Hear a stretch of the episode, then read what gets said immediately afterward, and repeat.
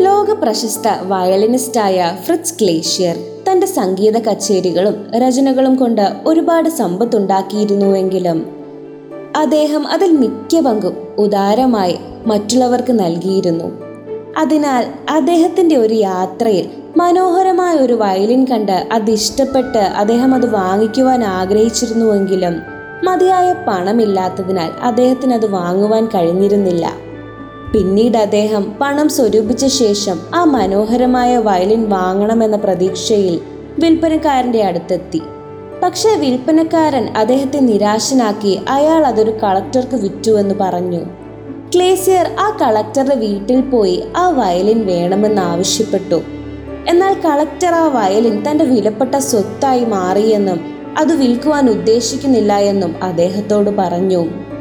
നിരാശനായ ക്ലേഷ്യർ ഒരാഗ്രഹം മാത്രം കളക്ടറെ അറിയിച്ചു. പോകുന്നതിന് മുൻപ് ഒരിക്കൽ കൂടി ആ വയലിൻ പ്ലേ ചെയ്യാൻ അദ്ദേഹത്തെ അനുവദിക്കണമെന്നായിരുന്നു അത്. കളക്ടർ അതിനുള്ള അനുവാദം നൽകി. ക്ലേസിയറിന്റെ മികച്ച പ്രകടനം കണ്ടിട്ട് അയാൾ ഇങ്ങനെ പറഞ്ഞു ഈ ഉപകരണം സൂക്ഷിക്കുവാൻ എനിക്ക് അവകാശമില്ല. ഇത് നിങ്ങൾ എടുത്തോളൂ. ഇത് നിങ്ങളുടേതാണ്. ഇത് ലോകത്തേക്ക് കൊണ്ടുപോയി ഒരുപാട് ആളുകൾക്ക് കേൾക്കാനിടയാകട്ടെ. ക്ലേസ്യർക്ക് അതിമനോഹരമായി വയലിൻ പ്ലേ ചെയ്യുവാനുള്ള കഴിവ് കൊടുത്തതുപോലെ സ്വർഗസ്ഥനായ പിതാവ് നമുക്ക് ഒരു വിലപ്പെട്ട സമ്മാനം ഈശോ വഴി തന്നിട്ടു പോയി.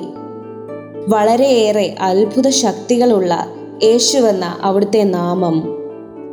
ഈശോയുടെ നാമം നമുക്ക് സ്വന്തമായിട്ടുള്ളപ്പോൾ നമുക്ക് മറ്റുള്ളവർക്ക് വേണ്ടി ഒരുപാട് കാര്യങ്ങൾ ചെയ്യുവാൻ സാധിക്കും.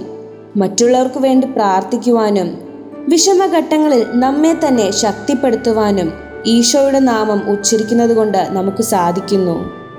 ക്ലീവാനിലെ വിശുദ്ധ ബെർണാഡ് ഇങ്ങനെ പറയുന്നുണ്ട് ഈശോയുടെ നാമം ഉച്ചരിക്കുന്നത് കൊണ്ട് തന്നെ ഞാൻ ശക്തിപ്പെടുകയും അവിടുത്തെ നാമത്തിന്റെ അത്ഭുത ശക്തികളാൽ ഞാൻ സൗഖ്യം പ്രാപിക്കുകയും ചെയ്യുന്നു. യോഹന്നാന്റെ സുവിശേഷം പതിനാലാം അധ്യായം പതിനാലാമത്തെ തിരുവചനം നമ്മോട് ഇങ്ങനെ പറയുന്നു. എന്റെ നാമത്തിൽ നിങ്ങൾ എന്നോട് എന്ത് ചോദിച്ചാലും അത് ഞാൻ നിങ്ങൾക്ക് ചെയ്തു തരും. അതുകൊണ്ട് ഇനി മുതൽ നമ്മുടെ ജീവിതത്തിൽ സ്വർഗസ്ഥനായ നമ്മുടെ പിതാവ് നമുക്ക് തന്നിരിക്കുന്ന ഈ മഹത്തായ സമ്മാനത്തെ തിരിച്ചറിഞ്ഞ് ജീവിതത്തിലെ പ്രശ്നങ്ങളിൽ തളരാതെ അവിടുത്തെ നാമത്തെ മുറുകെ പിടിച്ചു പോകുവാൻ നമുക്ക് ശ്രമിക്കാം.